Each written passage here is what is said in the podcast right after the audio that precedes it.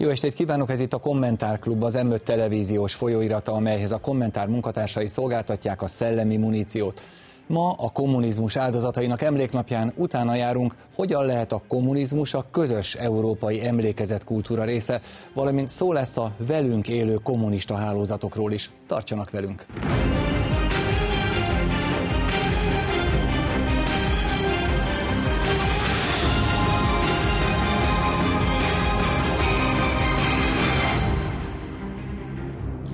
Kommunista diktatúra emléke Közép-Európában az identitás részévé vált. Közben nyugaton sok esetben még most sem ítélik el a 20. századot meghatározó sötét eszmét. De helyére kerülhet-e a kommunizmus az európai emlékezet kultúrában?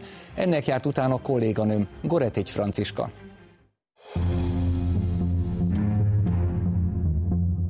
A kommunizmusnak a, a szelleme ez a mai napig velünk van. Messze vagyunk még attól, hogy a kommunista diktatúra emlékezete valóban a közös európai történeti emlékezetnek a, a szerves részévé váljon. A leghitelesebb az volt, vagy az lenne, ha a kommunizmus áldozatává váló és életbe maradt személyek történeteit elevenítenénk fel.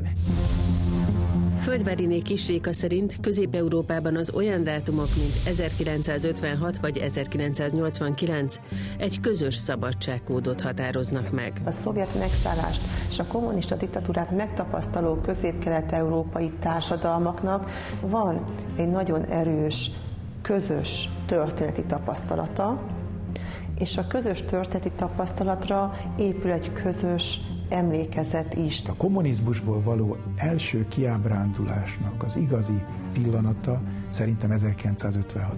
Meg kell nézni az úgynevezett nyugat-európai kommunista pártokat és mozgalmakat, amelyek számára 1950 és a szovjet megszállás, amelyik Magyarországon folyamatos volt, bár 55 és 56 között illegitim módon vannak itt a szovjet csapatok Magyarországon, kiózanító hatással ért. Nyugat és Közép-Európa viszont egészen másképp viszonyul a kommunizmushoz, mivel nyugaton hiányzik a közvetlen tapasztalat. Mi tudjuk nagyon jól, hogy mi az a kommunizmus. Ismerjük az ideológiát. A gyakorlatban is van néhány év tapasztalata az előttünk járó generációknak. Már azonban több nyugati országban megjelent a neomarxizmus. 2018-ban például a németországi Trierben Marx szobrot állítottak, melynek avatásán az Európai Bizottság akkori elnöke Jean-Claude Juncker is beszédet mondott. Az mindenképpen elgondolkodtató, hogy ma, hogyha szétnézünk Európában, akkor azt tapasztaljuk, hogy például Németország szerte marxista klasszikusoknak állítanak szobrokat. Ha relativizáljuk a, a diktatúráknak a, a, a szörnyűségeit, az erőszaktetteit, akkor bizony közös történeti tudás nélkül maradunk, és a közös történeti tudás az a közös kulturális identitásunknak is az alapja. A tőkét vesszük például Marx esetében. Ezt próbálják kiemelni ebből a körből, és azt mondják, főleg nyugaton baloldali értelmiségiek, hogy lényegét tekintve az, amit Marx leírt, az, amit mi marxizmusként ismerünk, az nem vonható egy lapra, nem említhető egy lapon azzal a gyakorlattal, ami a 20. század különböző diktatúráiban megvalósult. Szakály Sándor szerint az újonnan felbukkanó eszmékkel szemben leghatékonyabban úgy lehet fellépni, ha a fiatal generációknak hiteles és átélhető eszközökkel mutatjuk be a múlt eseményeit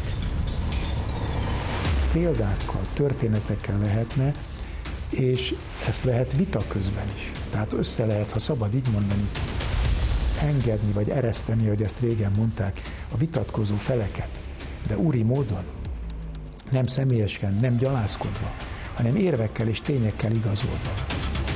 Hogy hogy épült föl a transzibériai vasút hányan pusztultak el a gulágon. A személyes történetek átélhetőek, abba bele lehet helyezkedni, ez velünk is megtörténhetett volna, ha fel tudunk olyan döntési helyzeteket mutatni, ami tulajdonképpen bármelyikünk életében megtörténhet.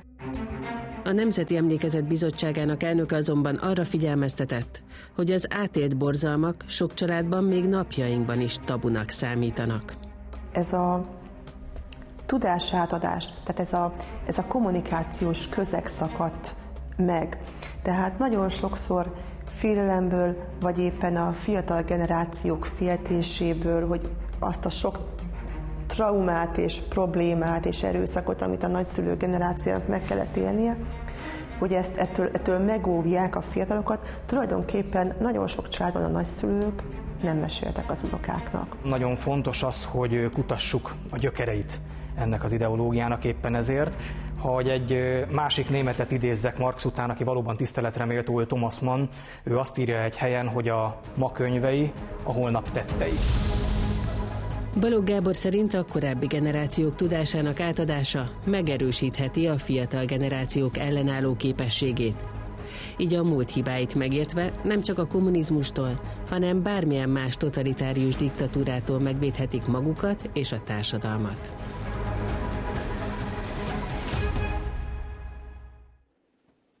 Vendégeim ma este Fekete Rajmund történész, a Kommunizmus Kutatóintézet igazgatója. Jó estét! Nádor Koppány Zsombor, a Szent István Intézet vezetőkutatója. Jó estét kívánok!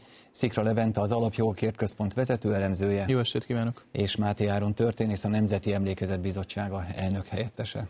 Jó estét! Szervusztok, jó estét kívánok nektek! Na most nekem az az érzésem, hogy a magyar történettudomány nagyon nagy munkát végzett el az elmúlt másfél-két évtizedben, de a rend, azt is mondhatjuk a rendszerváltoztatás óta.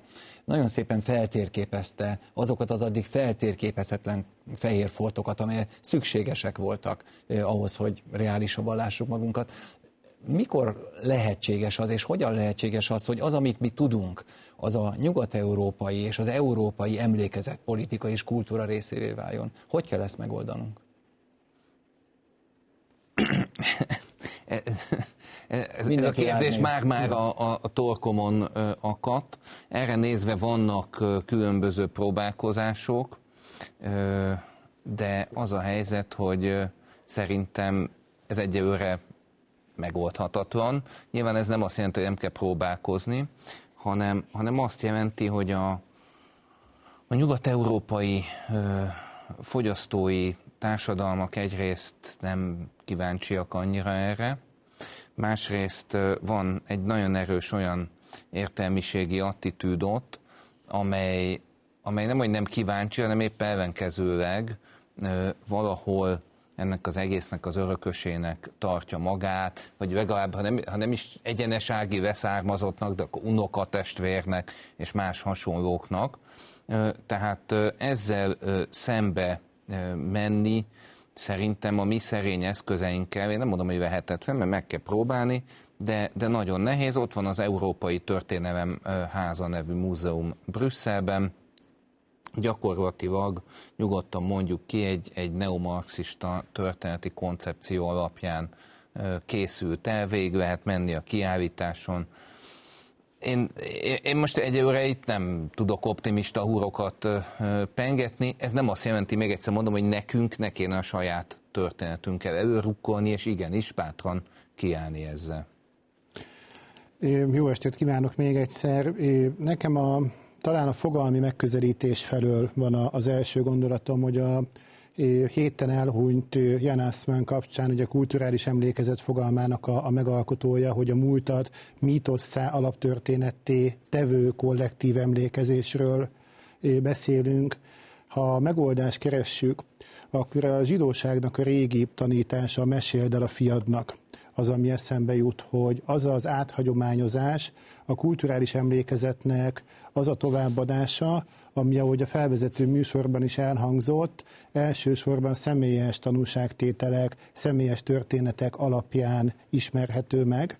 Meggyőződésem szerint a, a posztmodern és főleg a fiatal korosztály amúgy is fogékony arra, hogy személyes, érzelmi húrokon pendülő történeteket halljon, lásson, és mivel sajnos már családok többségében megkopott ez az emlékezet, itt jönnek be azok a plusz intézményi felelősségek, ami akár az iskola, akár kutatóintézetek, akár az ismeretterjesztő történetírásnak lehet a szerepe.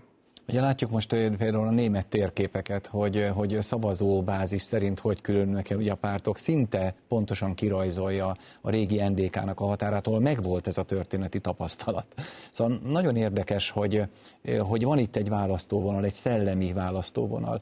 Mit kell tenni mégis ahhoz, hogy a nyugat, legalább a nyugat-európai elit az elfogadja, hogy itt volt azért egy más szempontú történelmi és egy másik szenvedés is, mint az ő szenvedésük. Szerintem a Nyugat-Európa kapcsán onnan érdemes indítani, hogy nem a visszaemlékezéssel van a probléma elsősorban, hanem már akkor is a, azokban a nyugat-európai országokban, amelyekben nem volt kommunizmus, legyen szó mondjuk Franciaországról, Olaszországról, csak két olyan nagy nyugat-európai országot mondtam, ahol a kommunisták nem voltak hatalmon, viszont erősek voltak a közéletben. Ugye Olaszországban volt egy erős kommunista párt, amelyik, amelyik sokáig jelentős politikai tényező volt, államfőket is adtak, például Giorgio Napolitano, aki az előző olasz köztársasági elnök volt, ő egy régi kommunista volt, volt, aki érdekes módon még a 21. században is államelnök tudott lenni. Franciaországban ugye ilyen maoista körök, mozgalmak voltak abban az időszakban, amikor milliók haltak meg Kínában a Mao-féle, mozga, Mao-féle politika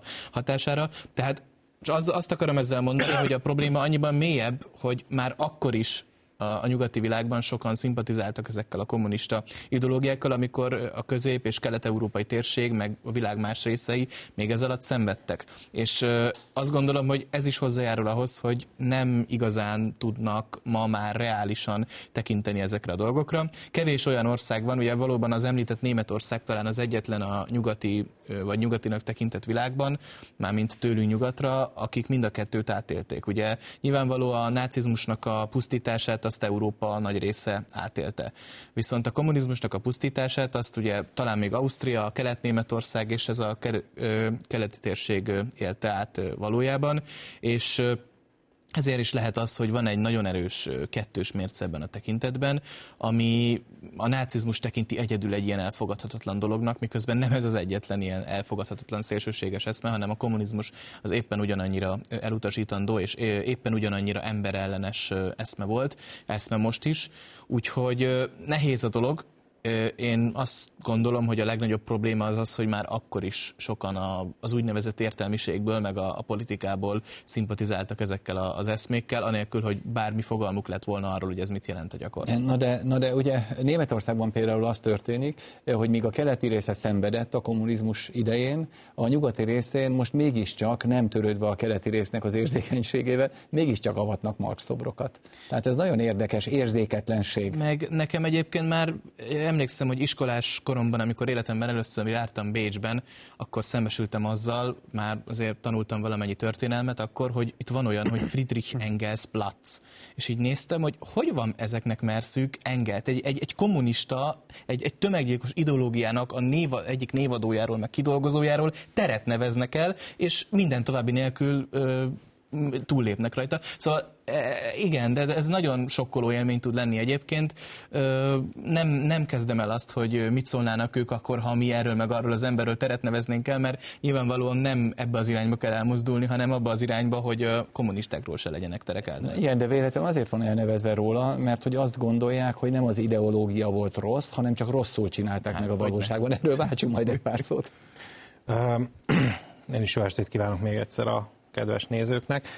Szeretnék röviden reflektálni, hogyha többiek már előttem úgyis felszólalhattak, mert megszólaltak, hogy én azt gondolom, hogy maga a térségünk, tehát ez a közép-kelet-európai térség, ez egy, ez egy unikális, ez egy egyedülálló sztori, hiszen ha megnézzük, ez a térség ez meg, megtapasztalta mindkét totális diktatúrát. Ha letosz, lettekre gondolunk, ott nem, hogy kettős megszállás volt, hanem egyenesen egy hármas megszállás, hiszen Először jöttek a szovjetek, a nácik, majd ismét a szovjetek. Mi is megtapasztaltuk a kettős megszállást, hogy milyen az, amikor egy náci, majd egy, egy, egy, egy kommunista diktatúra veszi át a hatalmat, és tiporja sárba az, nem csak az emberi jogokat, hanem emberi életeket is. És úgy gondolom, hogy ebből kell erőt merítenünk, ebből kell erőt meríteni a jövőbe, hiszen, hiszen ez egy olyan fegyvertény szerintem a kezünkben, ami, ami megerősítheti a, a mi hangunkat. Hogyha, hogyha nyilván Áronék is ugye végzik ezt a munkát tíz éve most már, pont múlt héten volt egy konferenciájuk, ahol látszik az, hogy itt van egyfajta azonos gondolkodás. Tehát az, hogy a, ugye, amit az iskolában mindenki Molotov-Ribbentropnak tanít egyezményesen, megint csak ugye egy nyugati, eh, hogy is mondjam, gondolkodásmódból kifolyólag, ott egyértelműen mindenki ezt Hitler-Stalin paktumnak nevezi nevén, és a két diktatúrát tulajdonképpen ugyanahoz köti tulajdonképpen ahhoz, hogy az emberi gonoszság volt neki a, az alapja. Ugye itt volt az, hogy ugye a, a zsidók részéről, hogy ez a meséld el fiaidnak, amit ugye főleg a holokauszt áldozatainak emléknapjához kapcsolódóan, ugye ez egy klasszikus mondat tulajdonképpen, és szerintem ugyanezt kell tenni, ez szerintem ez is teljes mértékben egyetértek, és szerintem itt én úgy gondolom, hogy Magyarországon nagyon jó munkát végeztünk, hiszen ha belegondolunk, az első ilyen az ugye 2000 február, 2000-ben, ugye, amikor az országgyűlés határozatot fogadott el hogy a kommunizmus áldozatainak emléknapot kell állítani, és 2001 óta tulajdonképpen minden évben meg, megemlékezünk az áldozatokról, de nem csak az áldozatokról, hanem végül is azokról a hősökről és ellenállókról, akik ugye küzdöttek mégiscsak a, a, a kommunista diktatúrával szemben, illetve az ellen.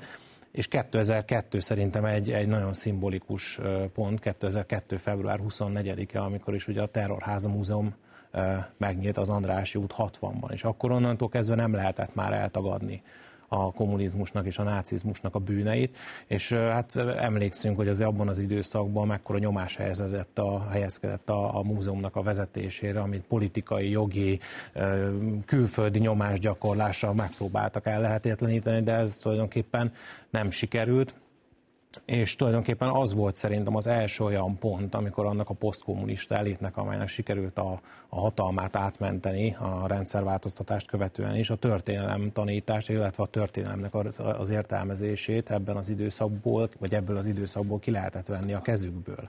És látjuk ezt, hogy 56-nál is én úgy gondolom, hogy sikerült, illetve a rendszerváltoztatás kapcsán is sikerült. Az pedig, ami ugye itt, ugye itt a, a nyugat-európaiakkal szemben, azt láthatjuk, hogy és szerintem nagyon helyes volt, hogy föl, fölhozódott ugye az, hogy a nácizmust el, elítélték nagyon helyesen. Volt egy Nürnbergi per, ahol a tetteseket tulajdonképpen az igazságszolgáltatás a jogeszközével tulajdonképpen felelősségre vonták, és nagyon helyesen egyébként a történelem szemétdombjára helyezték ezt, a, ezt, az, ezt, a, ezt az ideológiát. Viszont a kommunizmusnak elmaradt a Nürnbergi pere. És láthatjuk azt, hogy hiába, hogy voltak próbálkozások, Áron ugye pont múlt héten erről beszélt többek között, hogy Magyarországon is erre voltak a rendszerváltoztatást követően próbálkozások, de ezt a, a, az, a, az a hatalmi tömb, amiben mi bekerültünk, nem volt érdeke egyáltalán. És látjuk, hogy tulajdonképpen süketek és vakok, és nem, nem igazán érdekli őket, hogy meghallgassák azt a szenvedést, amin, amin tulajdonképpen a,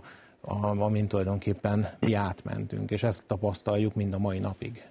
Az jó út erre, hogy összekapcsolni a magyar tudományos eredményeket, már mint arra, hogy a nyugat-európai elittel megismertessük azt a szenvedést, amin Közép-Európa átment, hogy összekapcsolódni a többi közép-európai hasonló munkát végző intézményekkel. A Nemzeti Emlékezet Bizottsága ugye most éppen a múlt héten ilyenekkel foglalkozott, vagy hát erről volt egy konferencia. Nagyon köszönöm először is Rajmundnak, hogy ugye említette. Igen, a Nemzeti Emlékezet Bizottsága a múlt héten ünnepelte tizedik évetévét, ha szabad egy kicsit ilyen képzavarral fogalmazni, és mi nem véletlenül hívtunk meg az összes lehetséges partnerintézményből, bocsánat, nem is az összesből, akkor egy kétnapos összejövetelt kellett volna rendezni.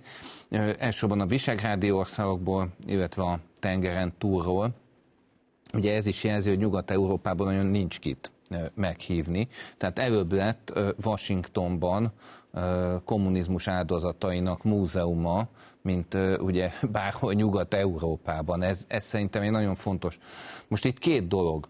Az egyik az, hogy gyakorlatilag lehet, hogy a Szovjetunió összeomlott, de a kommunista fogalmak, a kommunizmus egyes eszméi, azok nem szenvedtek vereséget. Hát az, hogy a magántulajdonnal mi a helyzet, az, az ma, ma, ma újra viták tárgyát képezi, hogy tulajdonképpen nem is olyan jó az a magántulajdon. Nyugaton, Nyugat-Európában. Akkor például az egyéni bűn, az egyéni felelősség fogalma. Hát ugye ez, ezek az európai civilizáció alapjai. Ezzel is probléma van. És így mehetnénk tovább. Ha történetileg nézem, akkor például itt elhangzott ugye Olaszország, Franciaország kérdése. A második világháború éveiben nagyon jól csinálta azt a Szovjetunió, hogy aki a Szovjet, meg előtte, előtte is, ugye a társutas hálózat kiépítésekor, hogy aki a Szovjetunió ellen beszél, az a végeredmény tekintve azért fasiszta. Ugye? Most ez helyileg úgy volt, hogy aki a francia kommunista párt és a francia kommunisták által leuralt ellenállási mozgalom ellen beszél, az tulajdonképpen mind kollaboráns náci. Aki az olasz kommunista párt és az olasz kommunista partizánok ellen beszél. Tök mindegy, hogy királypárti, Badói János, vagy, vagy ott voltak ilyen keresztény szocialista, keresztény demokrata gerilla csoportok. Olaszországban egy polgárháborúhoz közeli helyzet volt a második világháború végén. Franciaországban én most nem mernék becsüléseket mondani, a 10-15 ezer az alaphang, ahonnan indulunk, annyi ember töltek meg, ugye a kommunista befolyás alatt vevő partizán csoportok válogatás nélkül, bemondás alapján, meg hát ilyen ráérzésre, hogy te a politikai ellenfelünk leszel. De ugyanígy végigvehetnénk más országokat is, Spanyolországban azért különleges a helyzet, ugye egy jobboldali diktatúra volt évtizedekig, ők győztek a polgárháborúban. Innentől kezdve, hát a spanyol kollégák elmondják nekünk, hogy hogy ők már meg sem mernek szinte szólalni, mert akármit mondanak, akkor te az elnyomó Frankó rendszer pártján állsz, hogyha te megemlíted, hogy gyakorlatilag ott is volt egy vörös terror. A finneket nem értem teljesen, mert ugye ott is volt egy ilyen vörös és fehér polgárháború 1918-19-ben. Itt szeretnék arra kitérni, hogy jelentő, tehát nagyságrendekkel nagyobb áldozati számmal. Az ottani fehér terrornak például alsó hangon tízezer áldozata volt, a vörösöknek szintén. Tehát itt van egy történeti beágyazottság, és van egy olyan, hogy mostanában is ugyanazokat a fogalmakat hoz hozzák elő, ami ennek az egész marxista utópiának a, a lényegét jelenti. Innentől kezdve ő nem lesz kíváncsi arra, hogy te el akarod ítélni a kommunizmust, mint olyat. Mert hogy ezek a fogalmak, ezek egyben előítéletet is sugalnak, vagy ezt is tartalmaznak? Hát nem, tehát hogyha, hát ezt, ahogy a Vladimir Bukovsky fogalmazott, hogy ö, az értelmiség kétségbe esetten kapaszkodik az utópia roncsaiba, most már ugye nem is roncsok, hanem újjáépíti, a kommunizmus leleplezés egyúttal az ő leleplezésüket is jelenti. És kész. Nagyon örültem Áron, hogy említetted az Európai Történelem házát. Néhány hónappal ezelőtt láttam személyesen először, és egyszerre volt sokkoló élmény, amit mi röviden kifejtek, illetve van egy párhuzam a, a Lisszaboni szerződés, illetve az Európai Történelem háza között, és mind a kettő mögött ott van ez a neomarxista, eh, liberális, vók eh, történelem vagy identitás eh, szemlélet. Az Európai Történelem Háza egy olyan múzeum, ami hat szinten tökéletes elrendezéssel, hihetetlen jó kiállítási anyaggal, interaktív plusz tudásbázissal, növényekkel, pihenőhelyekkel teretéve egy hibátlanul megcsinált múzeum egy hatalmas hazugsággal. A hazugság az, amit én teológusként erre a részére szeretnék fókuszálni, hogy az EUS, Európa elrablása képe után Napóleon következik. Tehát kiesett Európa történelméből olyan 1700 év. És azért említettem azt, hogy Lisszaboni szerződéshez hasonló párhuzamot látok, hogy nem tudom eldönteni, hogy ez egy provokáció is, vagy egy amatőr hiba. Ugyanis, hogyha Napóleonnál kezdték volna, akkor megmagyarázható lenne a történet, hogy ezt hívjuk az európai újkortól kezdődően Európai Történelem házának, így egyértelműen egy történelem hamisítás, elhallgatás van benne. És ugyanez a helyzet a Lisszaboni szerződéssel, ahol elmaradt az Istenre való evokáció, elmaradt a kereszténységre való hivatkozás, viszont maga a preambulum azt az utat választotta, hogy értékeket és hivatkozási pontokat sorol föl, mutat föl és val meg. Ott is dönthettek volna úgy, hogy értékek nélkül ez az alkotmányban az úgynevezett harmadik elem a lerakat nélkül hoznak egy preambulumot. Nem ezt az utat választották, és így mind a két esetben egy hazugság lett a végeredmény. Fogalmak? Ugye a fogalmak hordozzák az utópiát, azt, ha jól értem, akkor ez a, ez a mondás. Milyen fogalmakról kellene még beszélnünk?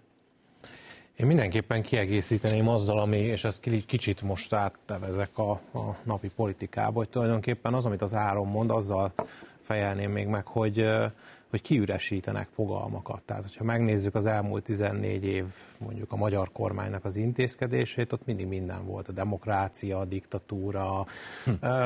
fasiszta, rasszista, antiszemita, stb. És szerintem ezek ezek nagyon veszélyes dolgok. Tehát olyan szempontból, hogyha kiüresítjük ezeknek a fogalmaknak a jelentés tartamát, akkor tulajdonképpen elveszíti azt a súlyát, és azt látjuk, hogy tulajdonképpen ami nekünk nem tetszik, jelenleg, hogyha megnézzük az európai politikai palettát, vagy akár mondjuk a világ szinten, akkor tulajdonképpen ö, rögtön jönnek ezek a, ezek, a, ezek a kötőszavak. Bocsánat, és ezzel visszacsatolhatunk oda, amit Áron mondott, ugye, ahogy a kommunisták megbélyegezték a saját ellenfeleiket. Igen, hát ebben is, ez is benne van, tehát megnézzük azt, hogyha a, mondjuk az Orbán kormány mondjuk a migrációt tekintve úgy dönt, hogy lezárja a határokat, akkor az a leg, legsötétebb 30-as éveket idézi.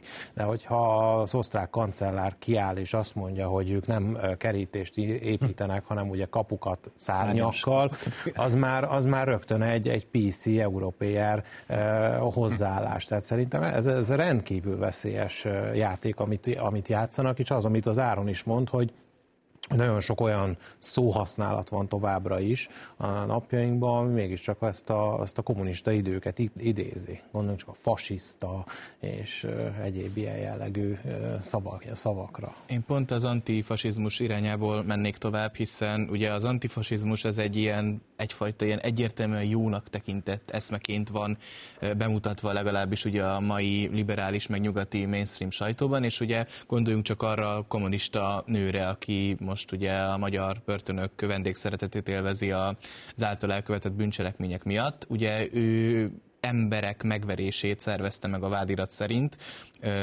a, méghozzá egy szervezett módon ugye lesből támadva, meghatározott időn keresztül, ugye 30 másodpercig verték az embereket, ráadásul kinézetük alapján, azért, mert úgy néztek ki, mint egy szélső jobboldali. Egyébként a legtöbbjüknek semmilyen politikai kötöttsége nem volt, egyszerűen hétköznapi emberek voltak, és az utcán őket véletlenszerűen kiválasztották és megverték. Véresre verték őket, és ez, ez a nő ma áldozatként jelenik meg a baloldali sajtóban, és európai politikai kérdésé válik hogy őt milyen csúnya dolog, hogy rabláncon vezették be a bíróságba, a, tárgyaló, a bírósági tárgyalóterembe. Tehát le, le, ez, ez azt gondolom, hogy ez a történet a szimbóluma annak, hogy mennyire félrement az emlékezett politika ebből a szempontból, mert ez egy, ez egy virtigli kommunista nő, aki természetesen antifasisztának nevezi magát, az antifasizmus az antiik talán igaz is, de hogy nem a fasiszták ellen küzd, az, az látható, mert ugye hétköznapi embereket veretett meg, legalábbis tényleg, hogyha bebizonyosodik, de azért elég valószínű, hogy igaz.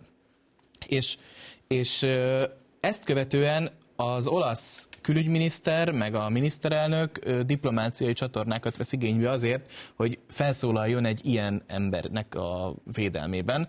Azt gondolom, hogy és, és ezt mindezt nem, egyébként megjegyzem, nem mintha feltétlenül ez védeni őket, de nem azért van, mert hogy ők ezt nagyon szeretnék, csak olyan nyomás alatt vannak, olyan erős média és politikai nyomás van az ilyen kommunista támadók mellett, mintha őket kellene szimpatikusként bemutatni, ami számomra rendkívül abszurd, és ez mutatja azt, hogy valóban sok dolgunk van még azt illetően, hogy bemutassuk, bár nem tudom, hogy ennél plastikusabban hogyan lehet, hogy a megvert embereknek a, a képei azért bejárják, bejárják a sajtót, de hogy mégiscsak úgy tűnik, hogy tényleg sok dolgunk van azt illetően, hogy lássuk, hogy akik ilyen jóságos antifasisztának nevezik magukat, azok valójában ilyen modernkori hát terroristák, akik embereket vernek meg az utcán kinézetük alapján. Ami ennél még szörnyűbb szerintem az az, hogy ez egy tanárnő valójában. Tehát akkor magyarán az ilyen ilyen oktatókkal van tele mondjuk az olasz iskolai rendszer, de reagálva még egy fél mondat erejéig, hogy tényleg az, hogy, hogy, hogy hogy tényleg az, hogy, hogy olyan palávert csaptak a, az, az olasz médiában, az olasz balos sajtó, hogy ez napokig tulajdonképpen címlapokon tartotta az ügyet, és a európai parlamenti plusz európai parlamenti meghallgatás, tehát beindult az a szokásos gépezet, amit ilyenkor általában, aki így, hogy is mondjam, követi a, a közéletet, aznak már ilyen, már, már ilyen pipálgatja, hogy na megint a checklisten akkor egy újabb dolog bejött, és, és az, hogy tulajdonképpen akkora nyomást tudnak helyezni a kormányokra, például itt a Meloni féle kormányra, hogy ezért neki ténylegesen egy diplomáciai csatornán keresztül kérdezgetni kell, hogy, hogy na mi a helyzet ezzel a, ezzel, ezzel a hölgyel, akit egyébként ugye jogosan bíróság elé visznek. És az meg a másik, hogy ezen van kiakadva az olasz balos sajtó, hogy rabláncon. Hát mind kellett volna bevinni őt, nem tudom, egy, egy luxus autóval, és akkor terű-terű asztalkám. Tehát, hogy így komolyan. Hmm. Ha még a fogalmakhoz egy két mondatra visszakanyarodhatunk, Földvárinék is Réka hívta arra fel a figyelmet, hogy a kommunizmusnak az egyik legnagyobb általam sikernek használt eredménye az az, hogy a mai napig a kommunista nyelvi készlettel beszélünk a, a kommunizmusról. Ennek szerintem oka lehet az is, hogy a szovjet kommunizmus mégiscsak a győztesek oldalán volt, még hogyha rövid ideig is ezzel ti el fogjátok tudni sokkal jobban mondani, hogy, hogy milyen befolyással bírtak. Viszont van egy olyan eszmetörténeti háttere is a, a történetnek, hogy van egy 68, és hogyha meg visszalépünk még kettőt, akkor a felvilágosodástól a mostani vók ideológiákig találunk egy olyan hasonlóságot, ami mindenben egy olyan reduktív, hamis antropológia alapján gondolkozik, hogy természetesen nem lehet egyenlőségjelet tenni a felvilágosodás meg 68 közé, de annyiban párhuzamok vannak, hogy az Istentől, közösségtől, a felelősséget, szabadságot egyszerre megélő embertől elforduló fogalmak hiányában nem tudják megalkotni azt a helyes nézőpontot, ami tulajdonképpen társadalmilag működőképes lenne. És különböző szélsőségekbe hullott bele az elmúlt 300 év európai gondolkodása, mind filozófiailag, mind pedig a, a politikát illetően. És szerintem nekünk az elmúlt 10-15 évnek az egyik legnagyobb győzelme amiért rengeteget tettek az itt ülő kutatóintézeteknek a munkatársai is, hogy most már nem tud egy ellenzéki politikus nem beszélni a hazáról, nem tud nem kitenni egy magyar zászlót, tehát az elmúlt tíz évben szerintem, és ebben én legalábbis optimista vagyok, egy itthon egy narratíva győzelmet arattunk.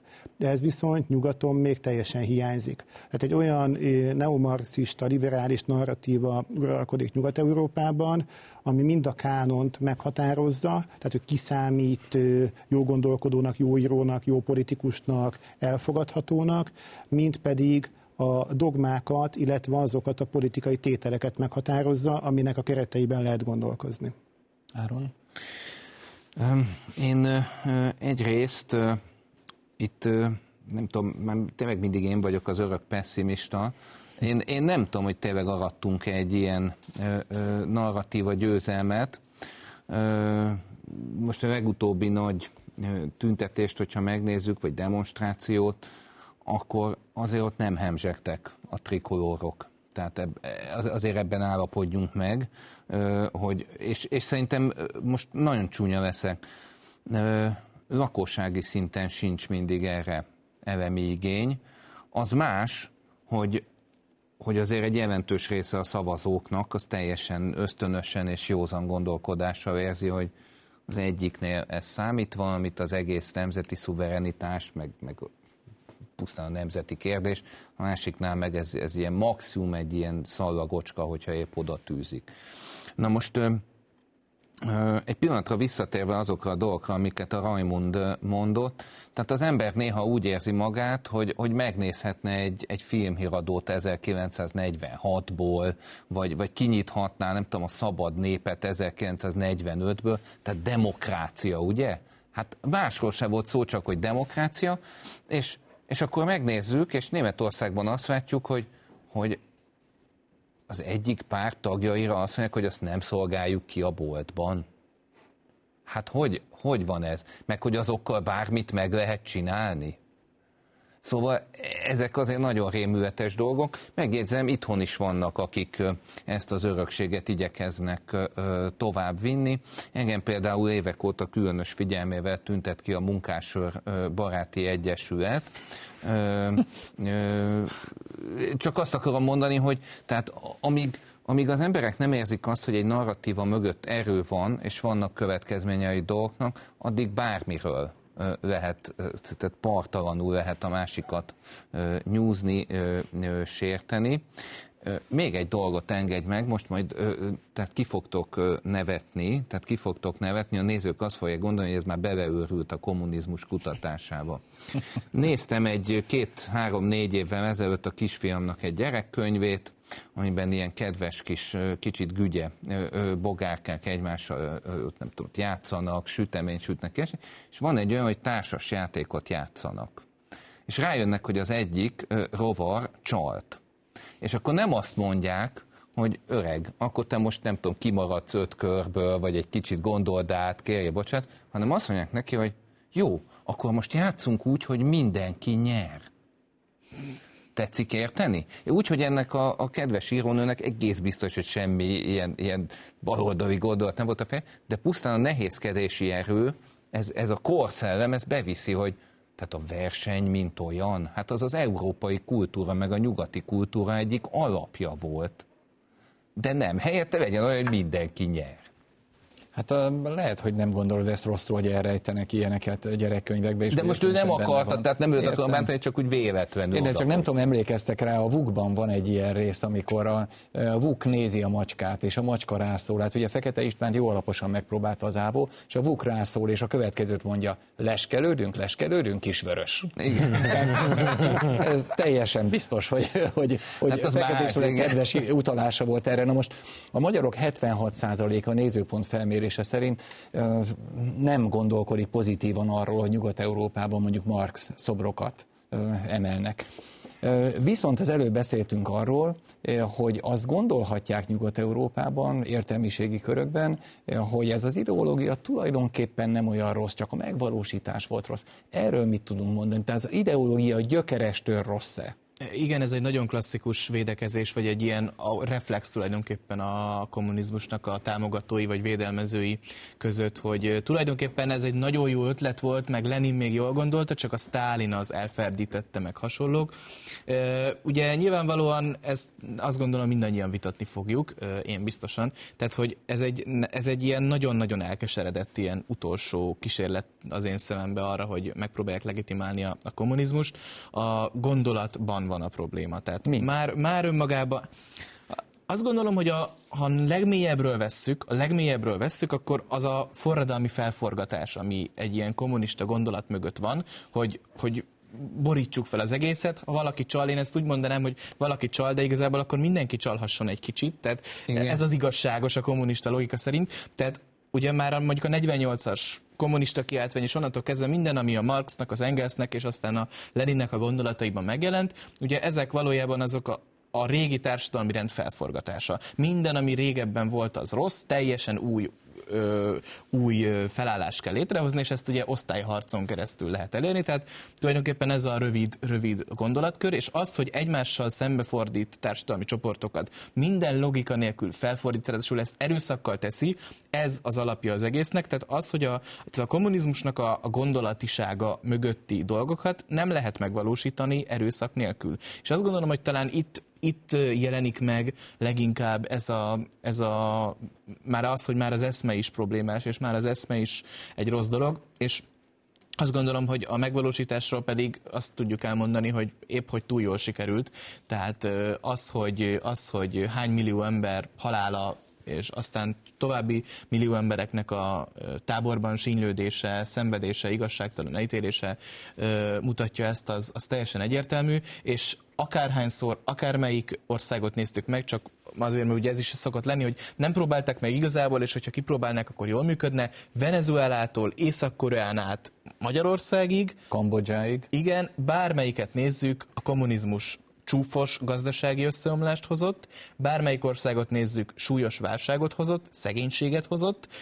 Ugye Margaret Thatchernek is volt egy ilyen híres vitája a brit parlamentben a 80-as években, hogy a, mondta a munkáspártnak, hogy ők tulajdonképpen a javaslataikkal a, a szegényeket akarják még szegényebbé tenni az egyenlősítés egyében. Körülbelül így nézett ki, körülbelül így nézett ki a, a gyakorlatban is a kommunizmus, és, és mondjuk ha vannak olyan országok ma, amelyek névleg kommunisták, de gyakorlatban nem azok, mondjuk például Kína, vagy nyilvánvalóan Kína egy diktatúra, de nem kommunista már a gyakorlatban, az éppen akkor kezdett el igazán sikeres lenni, amikor a gyakorlatban elkezdte a kommunista gazdasági elveket feladni, és teret adott a vállalkozásnak, és egyfajta ilyen más kapitalista logikának.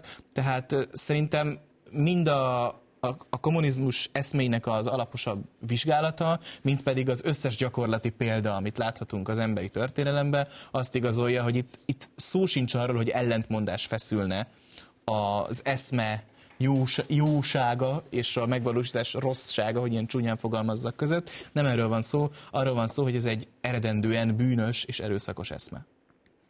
Ugye az, az említett közvéleménykutatást, ugye az intézetünk, a Kommunizmus Kutatói Intézet, illetve a Nézőpont közösen hozta ki, ugye Leninnek Igen, a én csak a Nézőpontot a, emlegettem. A, a, az évfordulóján, apropóján, bocsánat, halálának évfordulóján, és hát érdekes volt ez a 76 százalék, azért megnyugtatta az embereket, mm-hmm. ugyanis a kérdés az valahogy úgy hangzott, hogy ön egyetérte azzal, hogy Nyugat-Európában a kommunista diktatúra képviselőjének szobrot avatnak, és hogy a bejátszó is láthattuk, hogy ennek egyik ikonikus pillanata, ugye, amikor a bizottság elnöke oda megy, és a német pénzen finanszír, német, vagy bocsánat, kínai pénzből finanszírozott, és a kínaiak által támogatott Marx szobrot felavatja, és ugyanaz elhangzik, ugyanaz a képmutató, magatartás, amit te is említettél, hogy valójában a kommunizmus ugye az egy alapvetően Marxot nem lehet elítélni azért, hogy az ő nevében később milyen büntetteket követtek el, hiszen hát ő arról nem tehet. Na most ezt nézzük meg mondjuk, hogyha a nácik esetében lenne így, tehát akkor mi lenne? Tehát akkor NATO bevonulásától kezdve kötelezettségszegési eljárásig minden megtörténne az az adott országgal. Viszont ami szerintem, amire, amire nekünk, akik ezzel a területtel, ezzel a témával foglalkoznak, igenis oda kell figyelnünk, az az 52 százalék.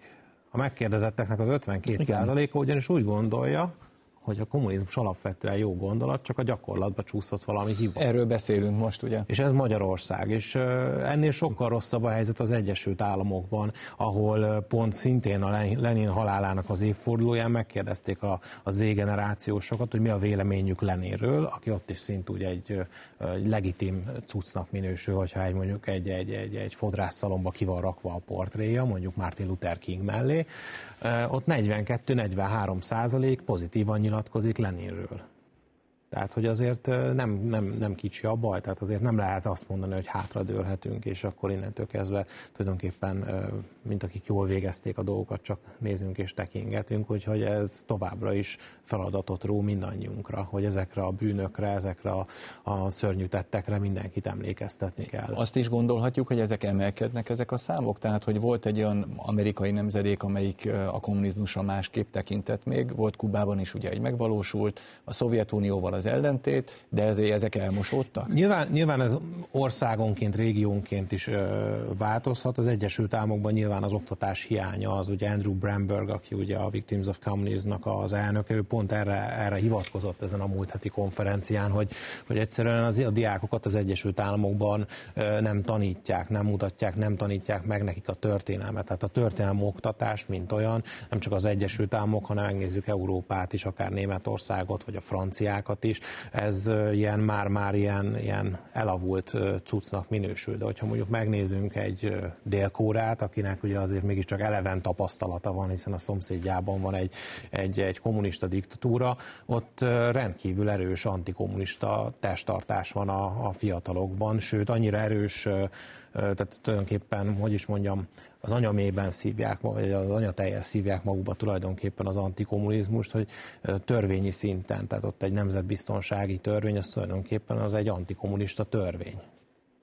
Leventéhez csatlakozva a kommunizmussal kapcsolatban azt azt sem szabad szerintem elfelejteni, hogy tulajdonképpen egy evilági paradicsomot, földi paradicsomot célzó, messianisztikus pseudo vagy álvallás, ami abból a szempontból nagyon érdekes, hogy pont Európában, ami természetesen ebben voltak olyan nem teljesen sikerült variánsok a történelem során, de elméletben dogmatikailag mindig külön választott egyház és állam mellett elfogadottá vált egy olyan kommunista gondolat, ugye mondtátok a százalékokat, hogy a mai napig milyen százalékban elfogadott, ami minden toleranciát, minden párbeszédet lehetetlenné tesz, hiszen nem politikumként nyilatkozik meg, nem egy megszólítható, meggyőzhető filozófiai nézetként szólal föl, hanem a szélsőséges vallási elemeknek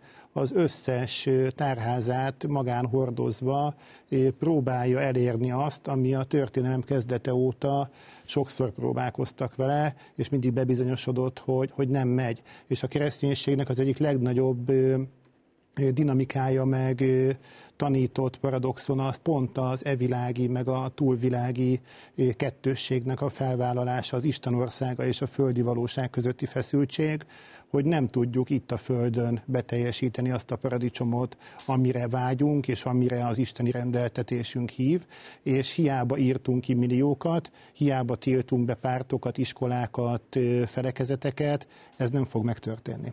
De akkor ezzel azt mondod tulajdonképpen, hogy, hogy az, ami ebben az ideológiában benne van, az törvényszerűen vezet el ennek a csődjéhez. Igen, és abszolút nem lehet azt mondani, hogy a megvalósításából következnek a problémák, hanem, hogy Levente is mondta, maga a gondolat rossz. És és ez a gondolat nem csak, hogy rossz, hanem egész egyszerűen megszólíthatatlanná válik mindenki más által, hiszen olyan szektás szélsőséges egyeket hordoz magában, hogy addig, ameddig kisebbségben van, addig jönnek a, a különböző partizán akciók, amikor többségben van, akkor jön a totális elnyomás, de megélhetetlen erre rácsatlakozva, hogy már a 19. században egy angol kommunista úgy fogalmaz, hogy, hogy a, a mennyországot a mennyekből lehozzuk a földre, tehát ez egy szó szerinti idézet, és tulajdonképpen e, tényleg ezt hirdették magukról, hogy tulajdonképpen a földi, a paradicsomot azt itt a földön fogjuk e, megvalósítani. A Joshua Muravcsiknak van ugye ez a híres könyve, ugye a földre szállt mennyország, ami ugye tényleg a felvilágosodástól kezdve a, a napjainkig tulajdonképpen végigviszi a, a kommunizmusnak, illetve a szocializmusnak az eszméjét. És azt látjuk, hogy tulajdonképpen a kommunizmus szerintem ki lehet jelenteni egy vallás volt. Meg voltak a, ott volt a Bibliája, Marx tőkéje, ott voltak a szent szövegek, Hit, uh, Stalin, Mao, Lenin, Kádár, Rákosi, Tito és sorolhat. Papjai dogmái. A papjai dogmái, és Róma helyett az új központ tulajdonképpen a moszkvai Kreml lett. Mártírjai? Mártírjai megvoltak a saját mártírjai, és tulajdonképpen a cél az volt, hogy tulajdonképpen egy teljesen új világszemléletet hozzanak, amiben nem természetesen senki másnak nem volt hely, és nem véletlen, hogy éppen ezért az egyházat tűzzel, vassal üldözték, és mindenki, aki ebbe ellen mert nekik mondani, azzal tulajdonképpen végeztek, hiszen magyar történelem is számtalan olyan. De nem csak az, aki neki kellent mert mondani. Nagyon örülök, hogy itt előjött ez a kommunizmus, mint vallás. Ugye például Bergyajev is egy nagy elbeszélője volt ennek a jelenségnek. És ő mutat rá arra, hogy a kommunizmusban nem az van, mint a, hát, hogy kereszténység az van, hogy én a bűnös ember, és akkor keresem a megváltást. Kommunizmus nagyon jó. Azt mondja, a másik a bűnös. Ha megölöd, ha az ő vérét kiontod, akkor neked jó lesz. Neked azért rossz, mert a másik él, vagy megint mert a másiknak jó.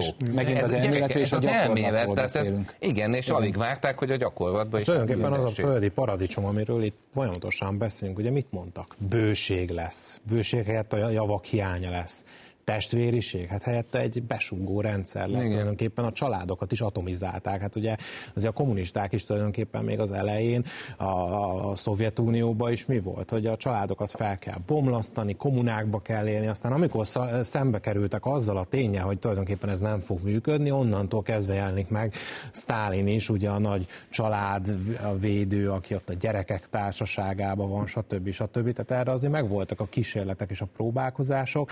A testvér testvériség és egyenlőségből meg látjuk, hogy mi lett. Tulajdonképpen lett egy élcsapat, egy új elit, akiknek minden jutott, aki meg nem volt benne az élcsapatba, az örüljön, hogy éljen szó szerint. Amit ide még mindenképp hozzá szeretnék fűzni, az az, hogy pont ezeknek a dolgoknak az összegzése tulajdonképpen az, hogy legitimálták és igazolták azoknak a megsemmisítését, megölését, elnyomását, akik ugye bármilyen módon akadályai voltak ennek a gondolatiságnak. És itt mutatkozik még meg igazán nagyon erősen az, hogy már a gondolat is problémás, mert a gondolatra hivatkozva lehet embereket megsemmisíteni, megfeszíteni, megölni, kisemmizni, börtönbe zárni, stb. Csak mert ő eh, ellenzi, vagy másképp gondolja, vagy épp még az se, de mondjuk ugye egy magas társadalmi csoportba született, és kuláknak lehet minősíteni, vagy tőkésnek lehet minősíteni.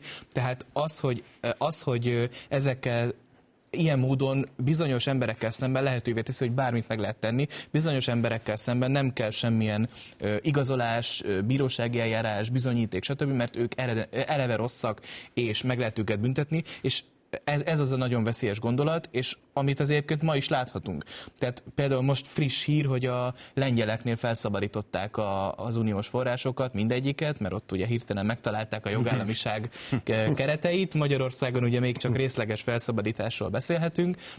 Ez természetesen nem említhető egy napon emberek megölésével, de a logika mögötte, hogy aki jó vele szembe, akit mi jónak nevezünk vele szembe, mindenféle jó dolgot megengedünk, és akit mi rossznak nevezünk vele szembe, bármi megengedhető, akkor is, ha jogállamiság ellenes. Na ez a logika, ez pontosan ugyanaz, amit a kommunisták is alkalmaznak, és azt gondolom, hogy ez nagyon veszélyes, hogy ismét megjelent Európában, mert, mert mindenféle komolyabb ellenállás nélkül teret nyer, és félő, hogyha nem állítjuk meg időben, akkor, akkor lehet belőle durvább dolog is, és más területekre is kiterjeszthetik. Tehát ezt kell felismerni időben, hogy nem, nincs olyan gondolat, hogy bizonyos emberekkel, meg országokkal szemben bármit meg lehet engedni. Hogyha komolyan vesszük a jogállamiságot, és ezt vegyük komolyan, mert a kommunisták nem tették, akkor senkivel, sem szem, senkivel szemben sem lehet ilyen rámutatás alapon, ideológia alapon megkülönböztetéseket tenni, hanem valóban úgy kell lejárni, hogy aki bűnt követel, az bizonyítottan tisztességesen a bírósági tejjel, mindenki más meghagyjunk békén. Köszönöm szépen nektek a mai beszélgetést.